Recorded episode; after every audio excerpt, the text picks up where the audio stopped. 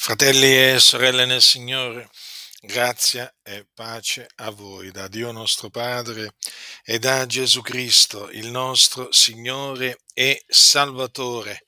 Come voi sapete, l'Apostolo Paolo, dopo che fu arrestato a Gerusalemme, fu condotto a eh, Cesarea. E qui a Cesarea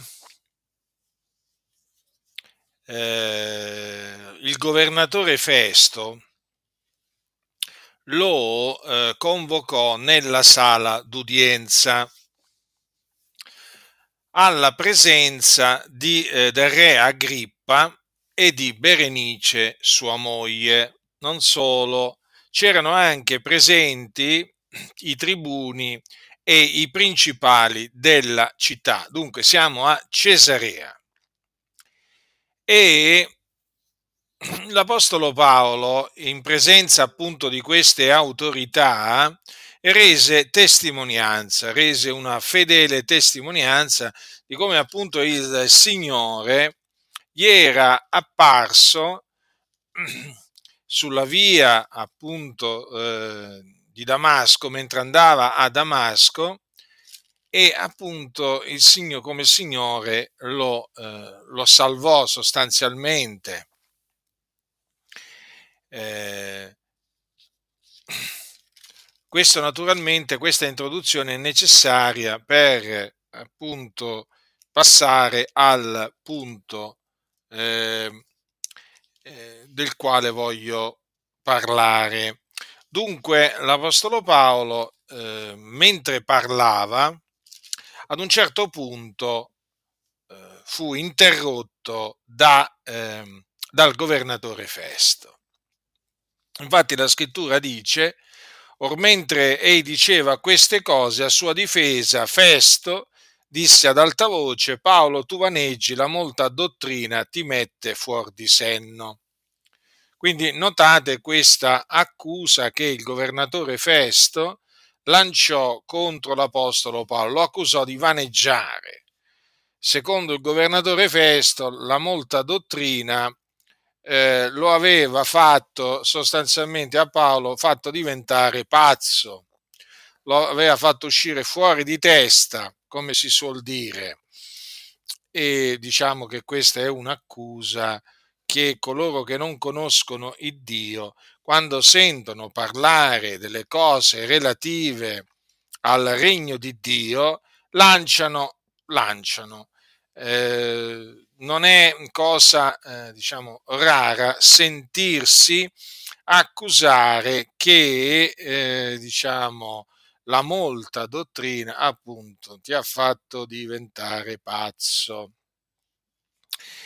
Eh, ma Paolo sapete che non era pazzo, come non lo sono neppure io, anche se c'è qualcuno che chiaramente mi accusa di essere pazzo, comunque l'Apostolo Paolo non era, non era pazzo, infatti Paolo disse io non vaneggio eccellentissimo festo, ma pronunzio parole di verità e di buon senno e questa è anche la mia risposta a coloro che mi accusano di essere fuori di testa. Io non vaneggio, ma pronunzio parola di verità e di buon senno. Andiamo avanti. Eh, L'Apostolo Paolo continuò, eh, diciamo, questa replica dicendo, poiché il re al quale io parlo con franchezza conosce queste cose, perché sono persuaso che nessuna di esse gli è occulta, poiché questo non è stato fatto in un cantuccio. Qui naturalmente l'Apostolo Paolo si sta riferendo ancora, si sta rivolgendo ancora al governatore Festo, ma ad un certo punto si rivolge direttamente dopo queste parole, si rivolge immediatamente al re Agrippa in persona e gli dice, O re Agrippa, credi tu ai profeti? Io so che tu ci credi. Dunque, Paolo fece questa domanda al re Agrippa, badate bene, al re Agrippa, eh? credi tu ai profeti? Perché questo? Perché l'Apostolo Paolo, eh, quando fu interrotto dal governatore Festo, stava dicendo queste cose, ma eh, diceva, eh, stava dicendo queste cose. Per questi giudei, avendomi preso nel Tempio, tentavano di uccidermi, ma per l'aiuto che viene da Dio, sono durato fino a questo giorno, rendendo testimonianza a piccoli e grandi, non dicendo nulla all'infuori di quello che i profeti e Mosè hanno detto doveva avvenire, cioè che il Cristo soffrirebbe e che egli, il primo a risuscitare dai morti, annunzierebbe luce al popolo ed ai gentili. Ecco perché appunto l'Apostolo Paolo fece questo riferimento ai profeti nel fare questa domanda al re Agrippa. Credi tu ai profeti? Peraltro Paolo sapeva che Agrippa ci credeva. Allora ascoltiamo la risposta eh, del re Agrippa. Agrippa disse a Paolo, per poco non mi persuadi a diventare cristiano. Insomma, fu sul punto re Agrippa di convertirsi, hm, perché disse, per poco non mi persuadi a diventare cristiano. Allora adesso ascoltiamo la replica dell'Apostolo Paolo, perché è su queste parole che appunto concentrerò questa mia predicazione. E Paolo, piacesse a Dio che per poco o per molto, non solamente tu, ma anche tutti quelli che oggi mi ascoltano, diventaste tali, quale sono io all'infuori di questi legami. Dunque, l'Apostolo Paolo riconobbe con queste parole che eh, si diventa cristiani quando appunto piace a Dio, o meglio, se piace a Dio.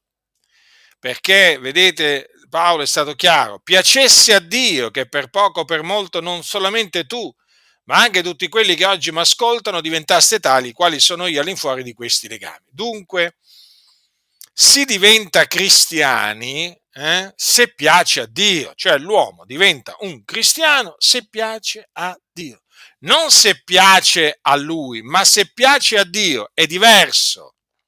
Infatti Paolo disse piacesse a Dio. Dunque, se piace a Dio, chi ascolta l'Evangelo crede nell'Evangelo, perché per diventare cristiani bisogna credere nell'Evangelo. E qual è l'Evangelo? L'Evangelo è la buona novella che Gesù è il Cristo, ossia il Messia. L'Apostolo Paolo, notate, si annoverò tra i cristiani, ossia lui si dichiarò cristiano ed anche noi ci dichiariamo cristiani. Siamo diventati tali perché così è piaciuto a Dio. Voglio ricordarvi a tale proposito queste parole del nostro Signore Gesù che sono scritte, che sono scritte eh, al capitolo 11 di Matteo. Ascoltate cosa dice Matteo. In quel tempo Gesù prese a dire, io ti rendo lode, o Padre, Signore del cielo e della terra, perché hai nascoste queste cose ai savi e agli intelligenti e le hai rivelate ai piccoli fanciulli. Sì, Padre, perché così t'è piaciuto.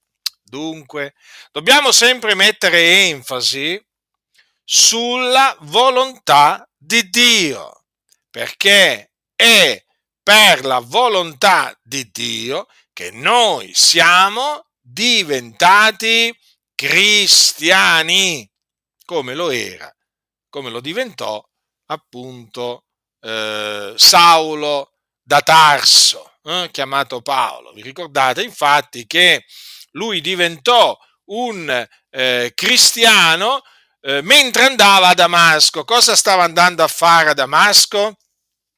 stava andando a perseguitare coloro che invocavano il nome del Signore Gesù Cristo. Lui era un fariseo, un giudeo appartenente alla più rigida setta del giudaismo, che era quella dei farisei, e si segnalava tra i suoi connazionali appunto per il suo zelo, particolare zelo che manifestava contro la Chiesa dell'Iddio vivente. Infatti lui aveva pensato di fare molte cose contro il nome di Gesù il Nazareno e praticamente lui aveva gettato molti nel, in prigione. Eh? e quando eh, dice, erano eh, stati messi a morte, lui aveva dato il suo, il suo voto. Era un persecutore estremamente feroce della Chiesa di Dio, Saulo da Tarso, ma al Signore piacque farlo diventare un cristiano, cioè discepolo di Gesù Cristo, il figlio di Dio. Perché il nome cristiano, che appunto noi troviamo eh, nel libro degli Atti degli Apostoli, fu per la prima volta dato ad Antiochia. Questo lo sapete, questa è una delle cose che tutti i cristiani sanno. Allora, che cosa leggiamo infatti? Leggiamo appunto l'origine di questo termine, perché noi siamo cristiani. Dunque dobbiamo sapere, dobbiamo sapere, noi lo sappiamo, ma comunque dobbiamo eh, comunque sia ehm, eh, sapere come, diciamo, eh, venne, come è venuto fuori questo, questo termine. Allora, guardate cosa c'è scritto. Al capitolo 11 degli Atti, a partire dal versetto 19, leggia, 19, leggiamo. Quelli dunque che erano stati dispersi dalla persecuzione avvenuta a motivo di Stefano, passarono fino in Fenice, in Cipro e in Antiochia, non annunziando la parola ad alcuno se non ai giudei soltanto. Ma alcuni di loro, che erano ciprioti e cirenei, venuti in Antiochia, si misero a parlare anche ai greci, annunziando il Signore Gesù. E la mano del Signore era con loro e gran numero di gente, avendo creduto, si convertì al Signore. E la notizia del fatto venne agli orecchi della Chiesa che era in Gerusalemme, onde mandarono Barnaba fino ad Antiochia, ed esso giunto là e veduta la grazia di Dio si rallegrò e li esortò tutti ad attenersi al Signore con fermo proponimento di cuore, poiché egli era un uomo da bene e pieno di Spirito Santo e di fede, e gran moltitudine fu aggiunta al Signore. Poi Barnaba se ne andò a Tarso a cercare Saulo e avendolo trovato lo menò ad Antiochia. E avvenne che per lo spazio di un anno intero parteciparono alle ronanze della Chiesa ed ammaestrarono un gran popolo. E fu in Antiochia che per la prima volta i discepoli furono chiamati cristiani. Allora, badate bene a questa espressione. Fu in Antiochia che per la prima volta i discepoli furono chiamati cristiani. I discepoli di chi? I discepoli di Gesù Cristo. Mm? Quindi noi, che appunto ci definiamo cristiani, lo siamo, lo siamo perché? Perché siamo discepoli di Gesù Cristo, il figlio di Dio. Furono infatti i discepoli del Signore Gesù, cioè i seguaci del Signore Gesù Cristo, ad essere chiamati cristiani. Ecco dunque chi furono coloro che appunto furono chiamati eh, ad Antiochia cristiani, i discepoli, discepoli del Signore Gesù, infatti si dice che eh, gran numero di gente, avendo creduto, si convertì al Signore. Notate, avendo creduto. In che cos'è che avevano creduto? Nella buona novella che Gesù è il Cristo. Infatti, dovete sapere che gli apostoli si dice di loro a Gerusalemme ogni giorno nel Tempio e per le case, non ristavano di insegnare e di annunziare la buona novella che Gesù è il Cristo. E naturalmente anche coloro che poi si misero a evangelizzare, che non erano apostoli, annunziavano la stessa buona novella, che è appunto questa. Gesù è il Cristo. Difatti, quando l'apostolo, eh, quando Saulo da Tarso fu salvato dal Signore, che cos'è che leggiamo? Leggiamo che lui si mise, allora, rimase alcuni giorni con i discepoli che erano a Damasco, poi c'è scritto, e subito si mise a predicare nelle sinagoghe che Gesù è il figliuolo di Dio. E tutti coloro che l'udivano stupivano e dicevano, non è costui quel che in Gerusalemme infieriva contro quelli che invocano questo nome ed è venuto qui allo scopo di menarli incatenati ai capi sacerdoti? Ma Saulo via più si fortificava e confondeva i giudei che abitavano in Damasco, dimostrando che Gesù è il Cristo. Vedete dunque che cosa eh, Saulo da Tarso si mise subito a predicare, che Gesù è il figlio di Dio, e dimostrava, dimostrava naturalmente ai giudei che Gesù è il Cristo. Perché? Perché Saulo da Tarso aveva creduto che Gesù era il Cristo. E, ed era questo che lui si mise ad annunziare. Ho creduto, perciò ho parlato. Paolo aveva creduto che Gesù era il Cristo e perciò annunziava che Gesù era il Cristo. Peraltro, peraltro ricordiamo che gli antichi discepoli del Signore eh, credevano che Gesù era il Cristo. Infatti, il figliolo di Dio, nei giorni della sua carne, è scritto che, eh, venuto nelle parti di Cesarea di Filippo, domandò ai suoi discepoli, badate bene, eh, fratelli, a chi fece questa domanda Gesù? Ai suoi discepoli. Chi dice la gente che sia il figlio dell'uomo? Ed essi risposero, gli uni dicono Giovanni Battista, altri Elia, altri Geremia, uno dei profeti. Ed egli disse loro, e voi? Chi dite che io sia?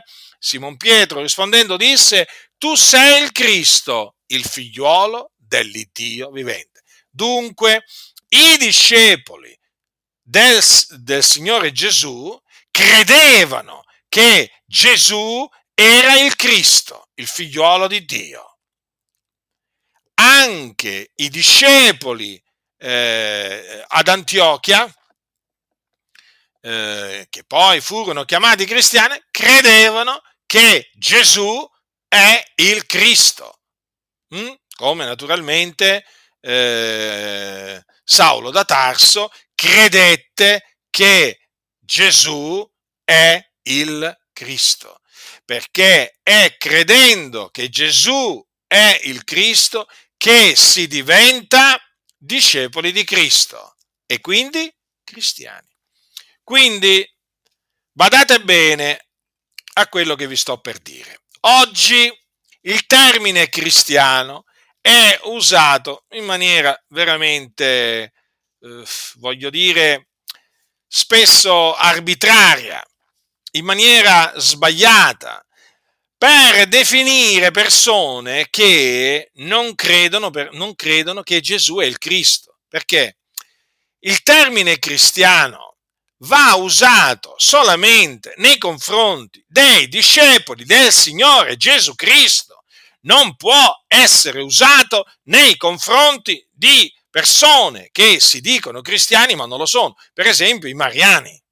Mm? I mariani chi sono? Sono quelli che rendono il culto a Maria, la madre di Gesù. Nel mondo ci sono centinaia di milioni di persone, eh? uomini e donne, che sono mariani. Però loro si definiscono cristiani, ma non lo sono. Non lo sono, sono degli idolatri degli idolatri che rendono il culto a Maria, la madre di Gesù, nostro Signore, eh, pregandola, invocandola, cantandole dei, dei cantici, eh, affidandosi a lei per la propria salvezza, anche per ricevere guarigione e così via. Ora, costoro non sono cristiani lo vogliamo dire con ogni franchezza. Lo sappiamo che i cattolici romani si offenderanno, si offendono nel sentirci dire che loro non sono cristiani ma sono idolatri, ossia mariani, però glielo dobbiamo dire. Glielo dobbiamo dire perché questa è la verità. Io mi sono fatto nemici cattolici romani, i cattolici romani non mi, non, eh, diciamo, non mi amano, ma naturalmente è del tutto normale perché io gli dico la verità. Loro non sono dei cristiani, loro sono dei mariani, eh, sono degli idolatri perché rendono il culto a una creatura, hm? a una creatura, eh? anziché al creatore. Hm? Infatti è risaputo che la Chiesa Cattolica Romana promuove il culto idolatrico rivolto a Maria. Eh? Ma basta, basta, guardarsi attorno, basta guardarsi attorno un po' qui in Italia, eh, in qualunque posto ci si trova, per capire questi cosiddetti cristiani che cosa sono realmente. Sono dei mariani. Sono dei mariani. Mm? E, qui, e naturalmente questo, il fatto che non siano cristiani, poi naturalmente emerge quando parliamo con loro e gli annunziamo la buona novella che Gesù è il Cristo ci accorgiamo immediatamente che essi sono degli idolatri, come erano anticamente i devoti di Mercurio, di Giove, Saturno e così via. Eh? Quelli che rendevano il culto a queste, a queste divinità eh? erano degli idolatri e lo sono ancora, eh, lo sono anche i, eh, i mariani. Non bisogna avere assolutamente paura di dirlo perché è la verità. Naturalmente eh, molti oggi preferiscono tacere, stare zitti, io non mi tacerò, griderò, sbufferò, griderò con la forza che il Signore eh, mi darà che appunto i mariani non sono cristiani. E quindi per diventare cristiani devono ravvedersi, convertirsi dagli idoli muti all'Iddio vivente e vero e credere nell'Evangelo, cioè nella buona novella che Gesù è il Cristo. Ma fino a che non faranno questo, io mi rifiuterò di chiamarli, di chiamarli cristiani, come invece fanno gli stolti, gli ignoranti, gli scellerati che abbondano in mezzo, a, in mezzo alle, chiese, alle chiese evangeliche. Per costoro uno basta che parla di Gesù ed è un cristiano, sono tutti cristiani per costoro. Non sanno nemmeno non sanno, non conoscono nemmeno il significato del termine cristiano. Pensate un po' voi. Cioè definire un uomo che si dice il vicario di Cristo sulla terra, eh, che si definisce il capo della Chiesa universale, definire un uomo che adora Maria, prega Maria, si prostra davanti alla statua di Maria, eh, e così via. Un cristiano vuol dire non sapere cos'è un cristiano. È molto semplice il discorso, non ci vuole mh, mm, qua, chissà quale intelligenza per capire questo. Eh? Basta l'intelligenza che dà Dio, ma il fatto è che costoro che costoro non hanno intelligenza, non capiscono niente, non sanno discernere una pecora da una capra non sanno discernere la pecora dalla canapa. Ma loro, d'altronde, costoro che definiscono il capo della Chiesa Cattolica Romana un cristiano, non sono cristiani loro. Se fossero dei cristiani, questi che appunto sbandierano di essere evangelici, pentecostali, dalla terza, quarta, quinta generazione, lì oramai, oramai funziona così, non sanno cosa significa essere cristiani, non sanno come si diventa cristiani. È normale che appunto definiscono un idolatro come il capo della Chiesa Cattolica Romana eh, un, un cristiano, perché loro stessi non sono cristiani. E allora che cosa sono? Sono dei pagani che non conoscono il Dio, travestiti da cristiani. Ecco, perché molti sono travestiti da cristiani, ma non lo sono. Apparentemente sembrano cristiani perché menzionano il nome di Gesù. Eh? Ma menzionare il nome di Gesù non è che rende uno cristiano, ma è nella maniera più assoluta. E di fatti poi quando costoro vengono messi alla prova, noi comprendiamo immediatamente che costoro non sono dei cristiani, perché non sono dei discepoli di Gesù Cristo, il figlio di Dio. E perché non lo sono? Perché non credono che Gesù è il Cristo. Mm? Avete, avete compreso allora, fratelli e sorelle nel Signore? Eh? Allora, dunque, veniamo dunque al termine, al termine cristiano. Allora, noi siamo dei cristiani, hm? in quanto siamo discepoli del Cristo di Dio. Chi è il Cristo di Dio? È l'unto di Dio o il Messia. Hm? E il suo nome è Gesù. Allora, perché eh, diciamo che Gesù è il Cristo o il Messia? perché in Gesù si sono adempiute le scritture profetiche concernenti il Cristo o Messia, che vi ricordo sono termini che hanno lo stesso significato. Allora, il termine Cristo eh, viene dal greco Christos, eh, che significa unto. Il termine Messia dall'ebraico Mascia, che significa sempre unto. Eh?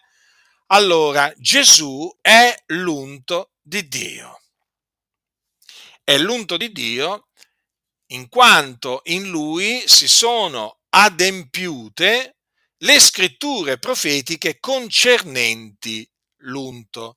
Se quando si legge la storia di Gesù di Nazareth eh, emerge in maniera chiara che lui, che Gesù, è il Cristo, il Messia, perché in lui si sono adempiute quelle parole che i profeti proferirono da parte di Dio per lo Spirito Santo in merito al Cristo di Dio, il quale eh, doveva venire nel mondo per morire per i nostri peccati.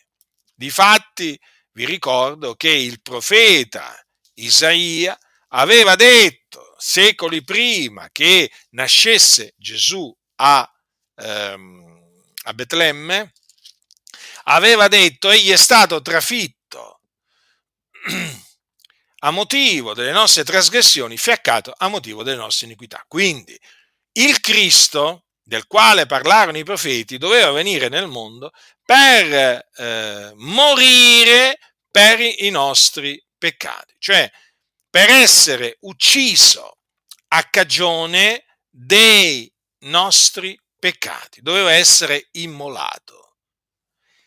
E tutto questo al fine di espiare i nostri peccati, espiarli con il suo prezioso sangue. Dunque la morte del Cristo era una morte espiatoria. Non solo, il Dio fece conoscere, fece sapere tramite appunto eh, il Davide che era profeta, che il Cristo doveva eh, risuscitare dai morti. Infatti Davide disse per lo Spirito, anche la mia carne riposerà in speranza, poiché tu non lascerai l'anima mia nell'Ades e non permetterai che il tuo santo vegga la corruzione. Ora, Davide non parlò di se stesso, ma parlò del Cristo. Mm? E antivedendola parlò della risurrezione di Cristo, dicendo che non sarebbe stato lasciato nell'Ades e che la sua carne non avrebbe veduto la corruzione. Ebbene, queste scritture profetiche si sono adempiute in Gesù. Egli infatti fu trafitto a motivo delle nostre trasgressioni, fiaccato a motivo delle nostre iniquità e eh, l'anima sua eh, non fu lasciata nell'Ades. E eh, Dio non permise che eh, il suo santo vedesse la corruzione. Infatti lo risuscitò dai morti il terzo giorno. Per cui l'annunzio della, eh, dell'Evangelo, l'annunzio della buona novella, perché vi ricordo Evangelo significa buona novella, consiste in questo, che Cristo è morto per i nostri peccati secondo le scritture, che fu seppellito, che risuscitò dai morti il terzo giorno secondo le scritture e che apparve ai testimoni che erano stati innanzi scelti da Dio. Questo è l'Evangelo di Cristo o l'Evangelo di Dio nel quale, nel quale l'uomo deve credere per diventare un discepolo di Gesù Cristo e quindi un cristiano. Ora, quanti oggi si dicono cristiani e non credono nell'Evangelo di Cristo? Sono veramente tanti. Qualcuno dirà, ma come fai a dire che non credono? Non credono perché quando gli si fa la domanda, hai la vita eterna? Ti rispondono, ma no, questo non lo posso dire. Sei sicuro di essere salvato? Bah, dicono, nemmeno questo posso dire. Eh? Perché tutto questo? Perché non hanno creduto. Perché? Perché chi crede nell'Evangelo, ossia chi crede che Gesù è il Cristo. Dunque, chi è un cristiano ha la vita eterna, perché la scrittura dice che chi crede ha vita eterna, chi crede nel figliuolo, dice sempre la scrittura, ha vita eterna. Quindi uno non si può presentare dicendo io credo e poi quando gli fai la domanda, hai la vita eterna? Ti dice, ti dice no, non ce l'ho la vita eterna. Spero, chissà, spero che il Signore un giorno si ricordi di me, mi dia la vita eterna nella sua misericordia. Quello non ha la vita eterna. E allora dice di credere, ma non ha la vita eterna. Com'è possibile questo? È possibile, cioè la causa qual è? Che non ha creduto, non ha la fede, perché chi crede ha vita eterna. È molto semplice il discorso. Infatti ogni qualvolta che io parlo ai mariani, eh, so già come le cose vanno a finire. Allora la mia domanda è, credi tu nell'Evangelo? Subito ti rispondono, ma come? Io sono un cristiano, certo che ci credo. Al che gli dico, hai la vita eterna? Allora cominciano a dire, no, beh, andiamoci, andiamoci piano. Eh? Andiamoci piano, ti dicono, la vita eterna. Eh no, no, una parola grossa la vita eterna. Io, la vita eterna, no, e come faccio a dire che ho la vita eterna? Sarei un presuntuoso se dicessi di avere la vita eterna, ti rispondono. E allora gli dico, ho capito, non hai creduto. Quindi ti annuncio l'Evangelo e ti esorto a ravvederti e credere nell'Evangelo. Questo per sommi capi. Perché naturalmente bisogna mettere alla prova gli spiriti, bisogna mettere alla prova quelli che si dicono cristiani. Badate bene che questo, questo discorso vale anche per gli evangelici, non è che qua mi voglio concentrare sui mariani solamente, no, badate bene che molti e molti, molti evangelici eh, non sono cristiani perché non sono discepoli di Gesù Cristo. Infatti, quando poi gli, met- gli, fate, gli fate, la domanda se credono nell'Evangelo, eh, loro non ci credono perché non sanno nemmeno cos'è l'Evangelo. Pensate un po' voi, ci sono tantissimi evangelici che non sanno cos'è l'Evangelo. Alcuni, molti pensano che l'Evangelo sia Gesù ti ama, o Gesù è venuto a risolvere i problemi della tua vita, o Dio amore, o che vi posso dire, Dio è interessato alla, ai tuoi problemi, a darti una speranza, un avvenire. Molti pensano che questo sia l'Evangelo, ma non è questo l'Evangelo. Ve l'ho detto cos'è l'Evangelo. Dunque, attenzione, perché molti si dicono cristiani nel mondo, ma non lo sono, non essendo discepoli di Gesù Cristo, non avendo mai creduto che Gesù di Nazareth è il Cristo. Allora vi stavo dicendo, un cristiano, cioè uno che è un discepolo di Gesù Cristo, avendo creduto ha la vita eterna, perché questo è quello che dice la Sacra Scrittura.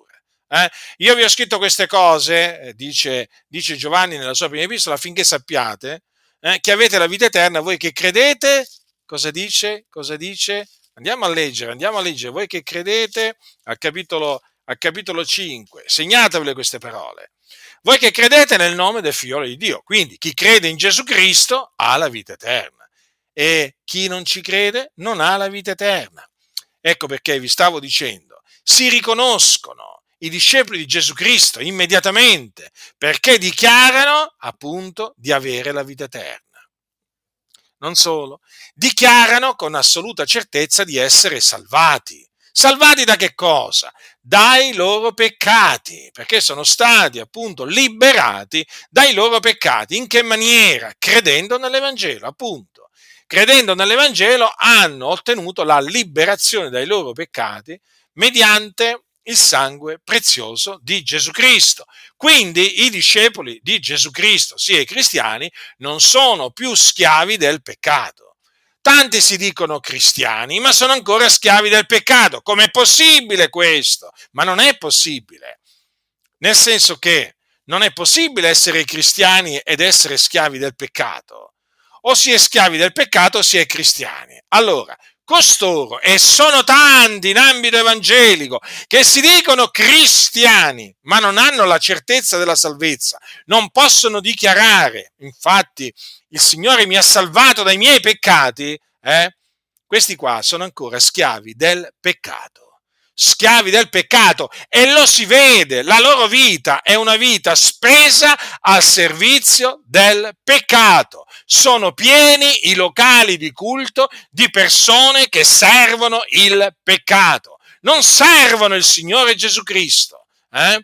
ma servono che cosa? Il loro ventre, servono le loro concupiscenze, servono il peccato sostanzialmente e quindi sono servitori del peccato sono morti nei loro falli, nelle loro trasgressioni.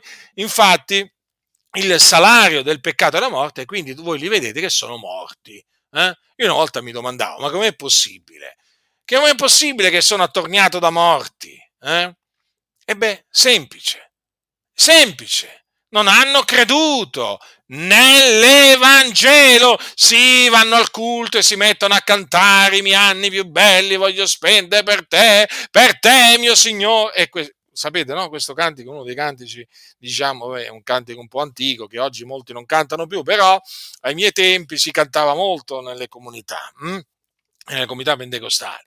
Ma, ma loro non è che spendono i loro anni più belli per servire il Signore, ma che loro spendono i loro anni più belli per servire il peccato.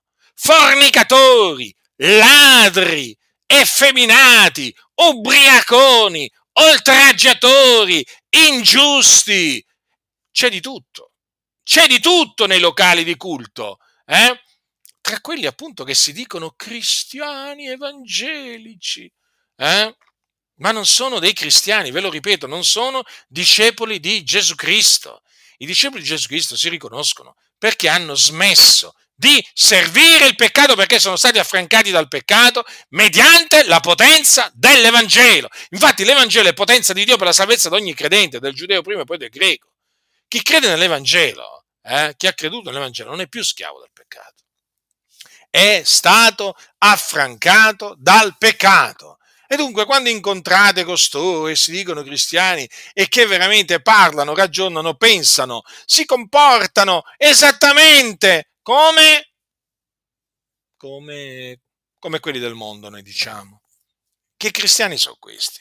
Ma che cristiani sono? Sono persone che hanno il nome di cristiano, ma di fatto sono dei peccatori, schiavi del peccato, sulla via della perdizione, al pari dei mariani. Eh, che si definiscono anche loro cristiani e sono schiavi dell'idolatria. L'idolatria, sì, esiste l'idolatria.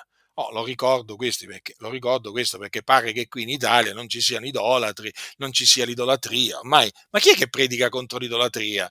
Ma mi volete segnalare un pastore che predica contro le statue e le immagini della Chiesa papista? Segnalatemelo, un pastore, un pastore di una denominazione pentecostale lasciamo stare i valdesi, i battisti, mi voglio concentrare solo sui pentecostali. Io voglio che qualcuno mi segnali, è un pastore di queste denominazioni, in particolare delle denominazioni che hanno fatto un'intesa con lo Stato, che condanni l'idolatria della Chiesa papista, che condanni le statue, le immagini della Chiesa papista e che chiami quelli che rendono il culto a queste immagini e statue degli idolatri sulla via della perdizione e che dicano eh, questi pastori, segnalatemeli, che appunto gli idolatri vanno all'inferno, per cui anche i mariani vanno all'inferno. Segnalate, voglio sapere se c'è ancora qualche pastore, eh? Se c'è ancora qualche pastore che veramente condanna l'idolatria in questa nazione idolatra. Vi stavo dicendo, l'idolatria sembra veramente scomparsa dall'Italia e quindi siano, che siano scomparsi anche gli idolatri. Però quando poi vai praticamente su internet trovi un sacco di video eh, un sacco di video con tutte queste processioni, processioni in cui, par- in cui portano appunto sul baldacchino, e una volta la statua di Maria, una volta la statua di San Gennaro, una volta la statua, de- insomma, di uno di, di tutta questa lista infinita quasi di santi, di patroni e così via, no? Cioè, voglio dire, è pieno, ma cioè, in Italia sono milioni gli idolatri milioni gli idolatri. Gli idoli non si sa quanti siano. Gli idoli non si sa quanti siano. Cioè, quest'estate queste immagini, cioè, io non li ho contati, non si possono contare. Quante saranno? Ma saranno veramente milioni, milioni, milioni, milioni, milioni. Eppure non si sente tuonare dal pulpito eh, contro queste abominazioni, perché agli occhi di Dio sono delle abominazioni. Il culto reso a una statua è un'abominazione. Queste processioni sono delle abominazioni. Però silenzio. Silenzio. A che cosa è dovuto questo silenzio? Questo silenzio è dovuto al fatto che queste chiese si sono alleate con la Chiesa Cattolica Romana. Eh? Praticamente hanno fatto un tacito accordo. Noi non diamo fastidio a voi, voi non date fastidio a me, a, noi. No, praticamente questo il, il, il discorso. Si sono alleati, no? c'è un'alleanza. E infatti, praticamente nelle radio evangeliche non si deve menzionare la Chiesa Cattolica Romana. Si deve dire la religione della maggioranza. Eh? La religi- mi ricordo, mi raccontava un fratello che quando si è convertito, quando si è convertito da, dagli idoli muti a, a Cristo, eh, e lui ha cominciato a testimoniare, ha cominciato a testimoniare che nelle testimonianze tuonava contro l'idolatria della Chiesa papista e qualcuno lo prese, eh, gli disse fratello, non menzionare la Chiesa cattolica romana. Avete capito come funzionano le cose? Funzionano così. Eh? E invece bisogna menzionarla la Chiesa cattolica romana. Perché? Perché è maestra di abominazioni è maestra di idolatria, sta conducendo, ha già condotto all'inferno centinaia di milioni di anime e ne sta conducendo altre. E io mi dovrei stare zitto? Mi dovrei stare zitto contro l'idolatria della Chiesa papista? Io non mi starò zitto. Mm?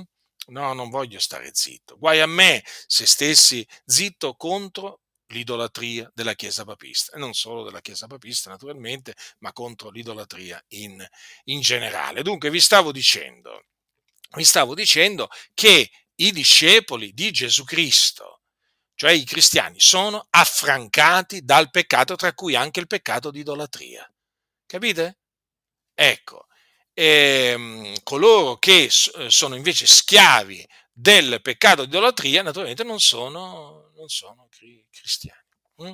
non sono, non sono cristiani. È un po' come quelli appunto che sono schiavi, per esempio, dello spiritismo, di queste pratiche occulte o della stregoneria, pratiche magiche e così via, che sono cristiani questi. Eppure ci sono tanti che si presentano come cristiani che praticano stregoneria, spiritismo. Eh? No, questi non sono, non sono discepoli di Gesù Cristo, quindi non sono cristiani. Però ci sono anche molti che si definiscono cristiani, che vanno alle sedute spiritiche eh, e poi si presentano al culto a cantare, prendono l'innario eh, e cominciano a cantare i cantici. Eh? C'è grande gioia nel mio cuore. Ma quale grande gioia nel tuo cuore? Nel tuo cuore ci sono tenebre fitte, nel tuo cuore c'è una tristezza assoluta eh? Nel tuo cuore veramente cosa c'è? Cosa c'è nel tuo cuore? Non c'è il Signore. Eh? Cioè tu vai a, una seduta spiritica, poi ti presenti eh? con la tua Bibbia dietro il pulpito e fai la predica. Hm? Magari dietro istruzione degli spiriti che hai consultato, perché c'è anche questo. Eh? C'è anche questo. Dunque state attenti, fratelli nel Signore, state attenti perché oggi molti non sanno, non sanno cosa significa essere cristiani. Allora è evidente che, dato che i cristiani hanno la vita eterna, essi durante il tempo del loro pellegrinaggio, che cos'è che fanno? Hanno l'animo alle cose, alle cose di lassù e non alle cose di qua giù. Abbiate l'animo alle cose di sopra, non a quelle che sono sulla terra. È un comandamento. Hm? Quello appunto che Paolo trasmise ai santi di Colosse. Allora, i cristiani, dato che hanno la vita eterna, bramano, desiderano andare con il Signore, esattamente come desiderava eh, l'Apostolo Paolo. Vi ricordate infatti l'Apostolo Paolo che cosa disse? disse così, per me il vivere è Cristo e il morire è guadagno. Dice eh, l'Apostolo Paolo, quindi, se per lui il morire è guadagno, è evidente che lui aveva il desiderio di andare col Signore. Infatti disse, ho il desiderio di partire ed essere con Cristo perché è cosa di gran lunga migliore. E sì, così parlano i cristiani, coloro che sono discepoli di Gesù Cristo. Vi ricordo che Paolo eh, si definì un cristiano. Così parlano i cristiani. Infatti, perché hanno la vita eterna hanno la vita eterna, non è che se la stanno guadagnando, essi hanno la vita eterna. In qualsiasi momento della giornata, della notte, essi hanno la vita eterna. Come dice anche l'Apostolo Paolo ai santi di Corinto, eh, siamo dunque sempre pieni di fiducia e sappiamo che mentre abitiamo nel corpo siamo assenti dal Signore, poiché camminiamo per fede e non per visione, ma siamo pieni di fiducia, abbiamo molto più caro di partire dal corpo ed abitare col Signore. Così parlano i cristiani. Non in un'altra maniera. I cristiani sono pieni di fiducia e hanno molto più caro di partire dal corpo ed abitare col Signore. Perché? Perché i cristiani hanno la vita eterna. Chi crede ha vita eterna. Questo è di fondamentale importanza, fratelli. Perché oggi, ve lo ripeto, molti si definiscono cristiani, ma non hanno il desiderio di partire dal corpo ed abitare col Signore. Che significa questo? Che non hanno la vita eterna.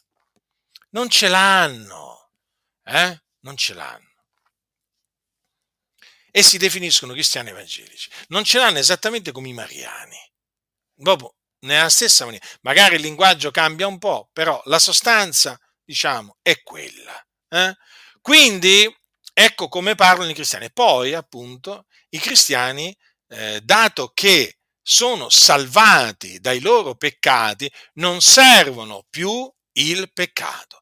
Cosa ha detto l'Apostolo Paolo? Che se dunque uno è in Cristo, se dunque uno è in Cristo, egli è una nuova creatura, le cose vecchie sono passate, ecco, sono diventate nuove.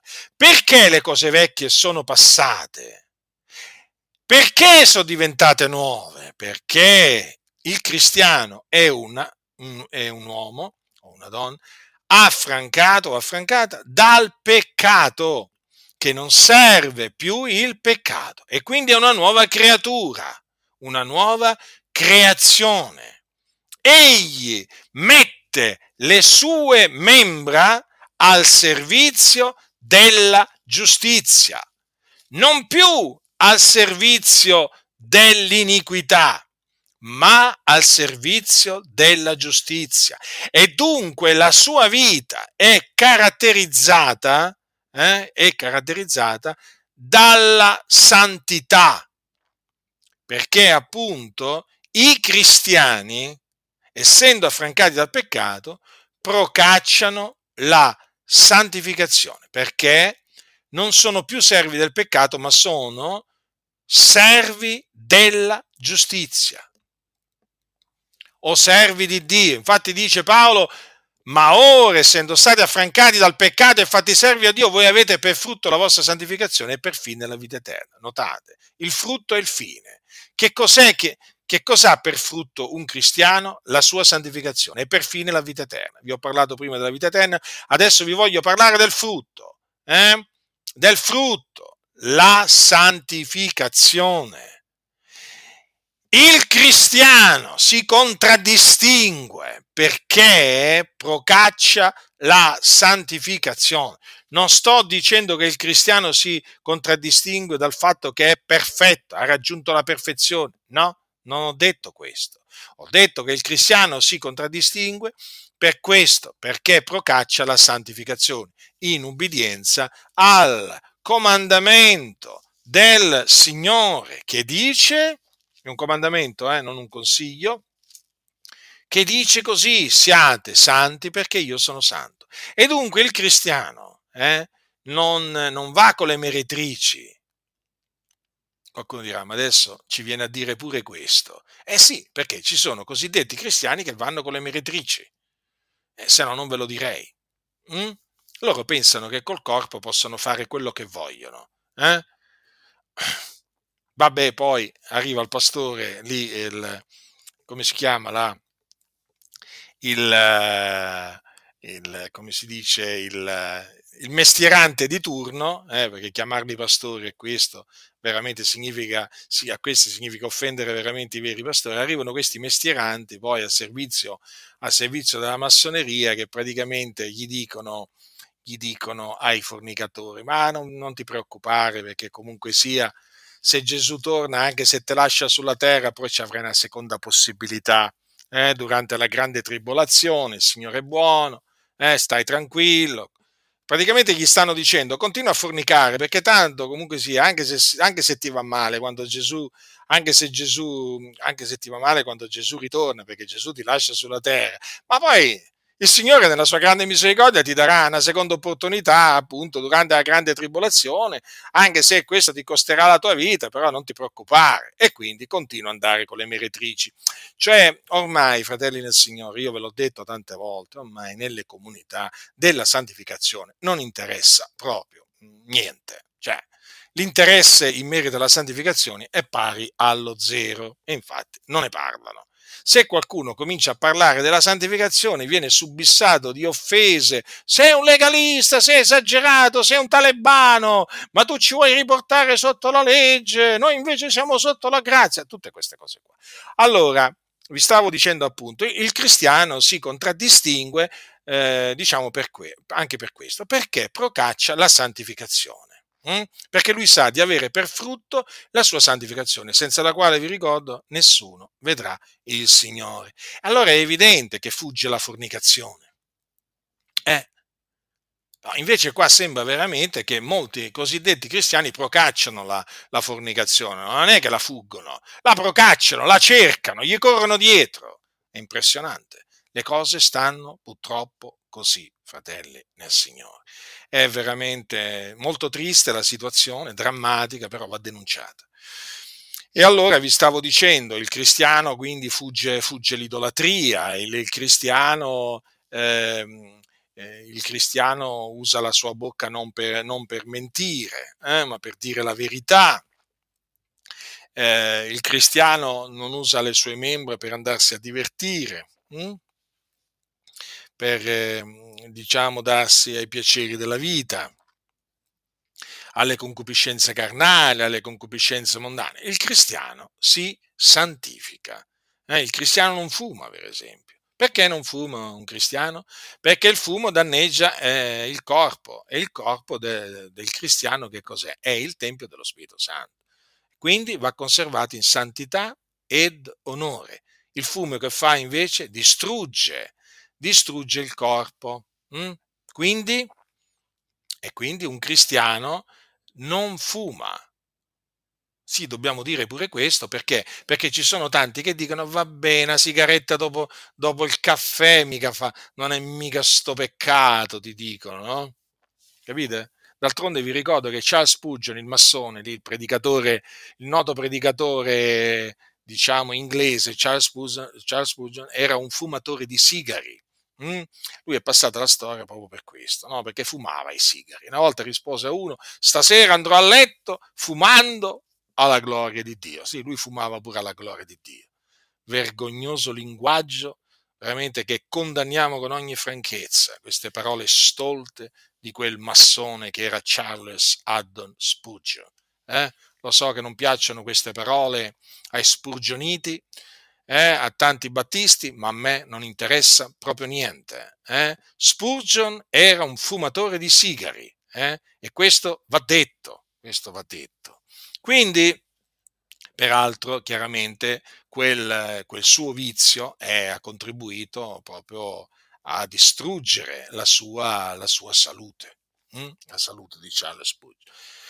E allora vi stavo dicendo, il cristiano, appunto, tra le altre cose, non fuma per menzionare uno, uno dei vizi no, più diffusi in ambito evangelico, non fuma perché? Perché il Signore ci ha dato la bocca mica per fumare, mica per fumare sigari hm? o sigarette, eh? che veramente distruggono, distruggono il fumo, distrugge i polmoni. Ma come il Signore ci ha dato dei polmoni per respirare, eh? per respirare l'aria e che fanno invece i fumatori? Eh? Ah, terribile, immettono proprio il fumo nei polmoni, proprio si distruggono. Poi non ci si deve meravigliare che ogni anno tantissimi muoiono per gli effetti del fumo. Ho voluto menzionarvi anche il fumo perché sapete in ambito evangelico molti fumano, hm? no, non al locale di culto, eh, non al locale di culto, perché al locale di culto si presentano con la Bibbia, eh? poi una volta fuori dal locale di culto, allora lì si fumano, eh? si fumano le sigarette, si fumano i sigari, magari qualcuno anche qualche canna, perché comunque sia la marijuana, cosa vuoi che sia, fumarla, ormai c'è questa, diciamo, tendenza a presentare il, diciamo, fumare la marijuana come qualcosa di terapeutico. Eh? Io credo, io credo personalmente che quando questa sarà, diciamo, legalizzata, eh, diciamo, la droga, eh, chiamiamola così, la droga leggera, io credo che ci saranno chiese che diranno, vabbè, lo Stato l'ha legalizzata, la legalizziamo pure noi. No? E quindi praticamente credo che a quel punto ci saranno chiese che permetteranno, che insegneranno che fumare eh, fumare fa bene. Eh? Fa bene, ha degli effetti positivi, terapeutici, perché sapete che le chiese si conformano, eh, si conformano, molte chiese si conformano allo Stato, basta che lo Stato dice una cosa e poi molte chiese gli corrono, gli corrono dietro. Quindi, fratelli, state attenti, state attenti perché appunto oggi molti eh, non sanno cosa significa essere cristiani. Per, per quanto ci riguarda, noi siamo grati a Dio perché a Lui è piaciuto farci diventare cristiani. Noi non meritevamo di diventare cristiani, cioè noi non meritevamo di diventare discepoli di Gesù Cristo, ma Dio ci ha dato questa grazia. A Lui è piaciuto questo, noi gli rendiamo dunque la gloria che gli appartiene e eh, naturalmente eh, vogliamo sottolineare per l'ennesima volta che eh, tutto ciò è avvenuto perché a lui è piaciuto e non perché è piaciuto a noi. Eh? A noi piaceva servire il peccato. a me piaceva servire il peccato. Questo. Eh, fosse dipeso da me, io sarei rimasto a servire il peccato. Ma al Signore è piaciuto, è piaciuto salvarmi piaciuto salvarmi eh, dandomi di appunto credere nell'Evangelo di Gesù Cristo. E quindi al Signore è piaciuto di farmi diventare un cristiano. Come gli piacque di far diventare un cristiano quell'uomo che si chiamava Saulo da Tarso. Eh? Facendo sì che Gesù appunto gli apparisse eh, mentre stava andando a Damasco. Ricordate? In lingua ebraica Gesù gli disse, Saulo, Saulo, perché mi perseguiti? E Saulo rispose, chi sei, Signore? E la voce rispose, io sono Gesù che tu perseguiti. Queste, queste parole, queste parole l'Apostolo Paolo le, le disse eh, davanti appunto al re Agrippa, io sono Gesù che tu persegui. Fu là, appunto, su quella via che Saulo da Tarso, quel persecutore della Chiesa di Dio che voleva distruggere la fede in Cristo, diventò un cristiano. Mm? E ognuno di noi, naturalmente, ognuno di noi ha una storia tutta sua. Eh, con la quale appunto testimonia come il Signore lo ha fatto diventare cristiano, secondo il beneplacito appunto della sua volontà. Quindi, fratelli nel Signore, conduciamoci, conduciamoci come si conducevano gli apostoli del Signore, eh? in maniera degna dell'Evangelo, perché noi siamo cristiani. La grazia del Signore nostro Gesù Cristo sia con tutti coloro che lo amano con purità incorrotta.